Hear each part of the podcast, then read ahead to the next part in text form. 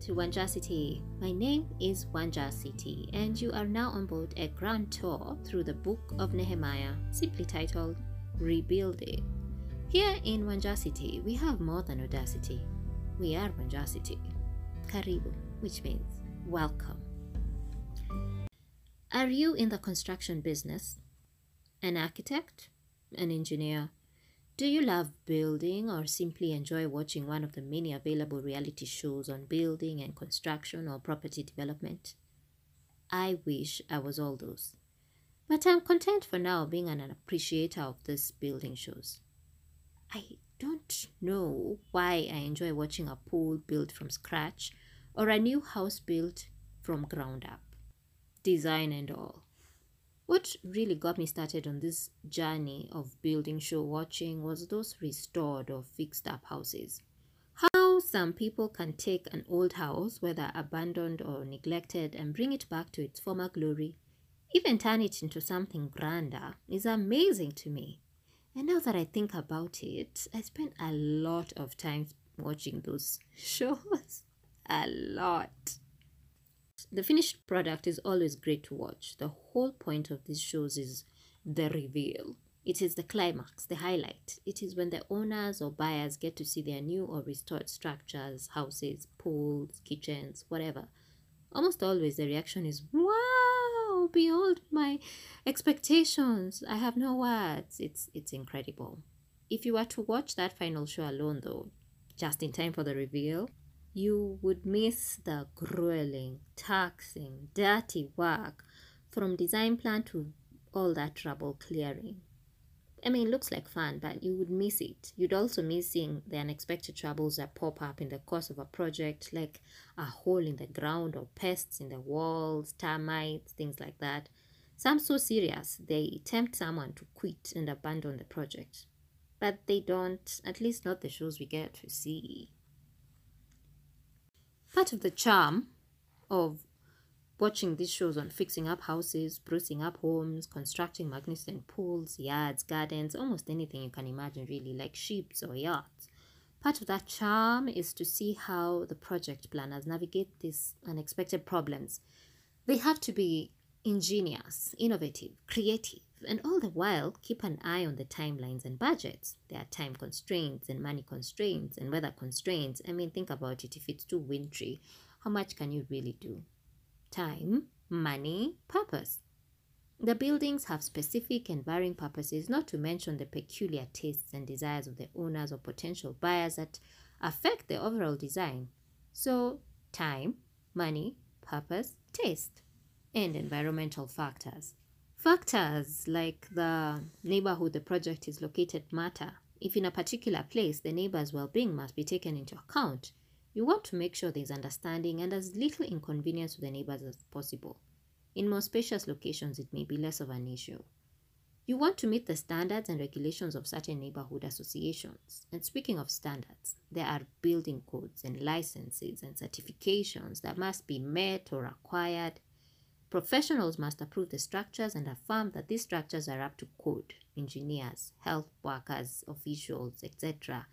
They need to give a stamp of approval and depending on what kind of facility is under construction.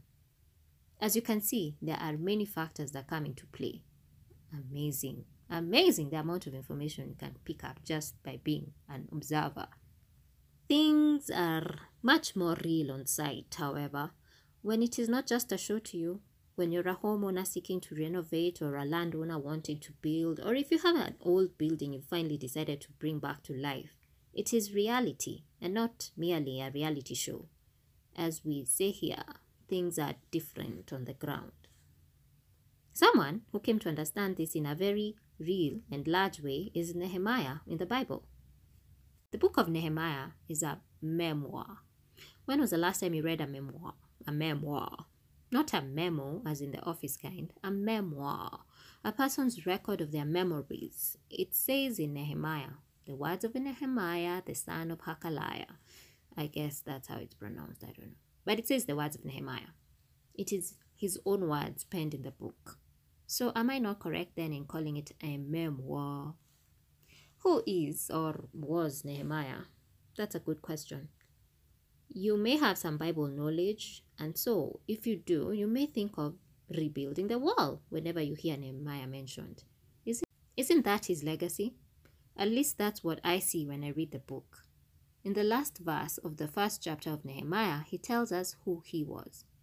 Quote, I was the king's cupbearer. Okay. So, what is or was a cupbearer? What's the modern equivalent? Now, I checked it up. I saw it written somewhere in the internet that a cupbearer is like a butler. Still not helpful. What, pray tell, is a butler? When I hear butler, I imagine Alfred to Bruce Wayne. You know, Batman, butler. But even just taking cupbearer as it is, that means someone who tastes the king's wine before he does to avoid attempts to poison the king, right? Like a food taster.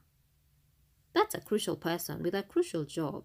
You'd have to be very trustworthy to be entrusted with the job of risking your own life to potentially save the king's by tasting his food and drink before the king does. By the way, just out of curiosity, is this a real thing today? Are there people who are actually employed to taste important people's food first? And they would have to be important, like king important. Now, Nehemiah was the king's cupbearer, as he told us. But before we see why that is relevant to us, and we will in the next episode and chapter 2, let's get some perspective from Nehemiah chapter 1, the reference of this episode on rebuilding. So there was Nehemiah when Hanani, that's one of his brothers, came to him with some other men from Judah. Judah was like his homeland. Now Nehemiah was in a foreign land, think diaspora, and he was serving the king. These men with Hanani came to him and he wanted to know how his countrymen were doing. And they did not have a good report. Things were elephant, meaning very bad. They said that their countrymen were back home in great affliction and that the wall of Jerusalem was broken down and the gates burnt with fire. Hmm. We mentioned gates and their importance in earlier episodes of Wanjacity when we were tracking wisdom. You can catch up here. So gates were crucial. They still are. But in these times, or in those times, they were literal hubs of commerce, political power. They were seats of authority, in short. Also, just from common sense and what you can see, gates are for security. Then there's walls. Why walls? Why was the wall broken down?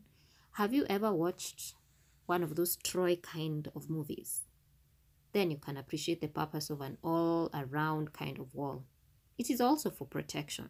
It is about fortification against attacks. It's the strength of a city it, as I see it. Therefore, for the wall to be broken down and the gates burnt with fire, it was bad. That made Nehemiah sad. It says in verse 4 that when he heard that report, he sat down and wept and mourned for several days. He also fasted and prayed before the God of heaven. What a reaction! Mm. He didn't just say he was sad, he wept, mourned, not one day, several, fasted, and prayed. Here, he actually interceded.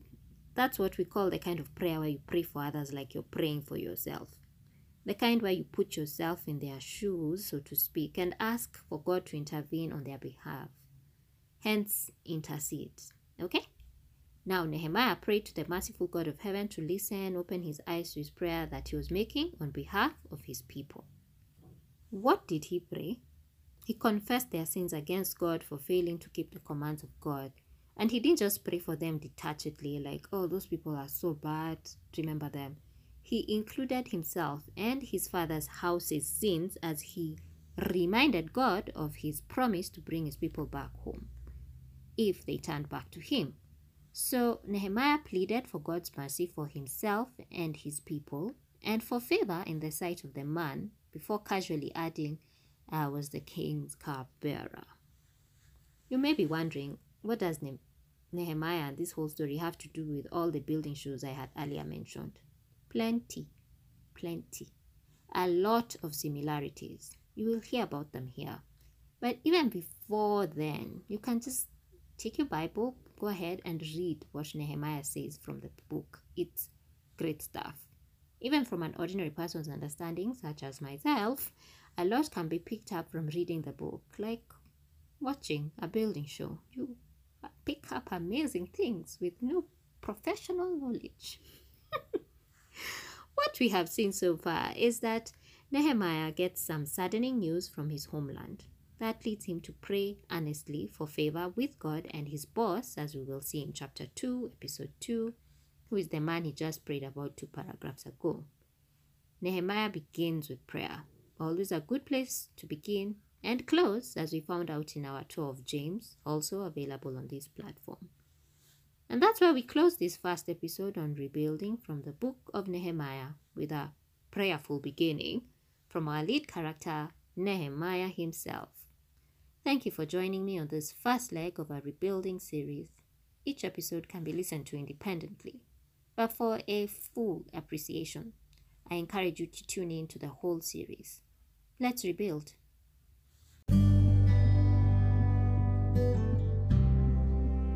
This has been a Wanjacity tour through the memoirs of Nehemiah. Until next time, stay audacious and keep shining because you, like a city on a hill, cannot be hidden. Go boldly forth and shine.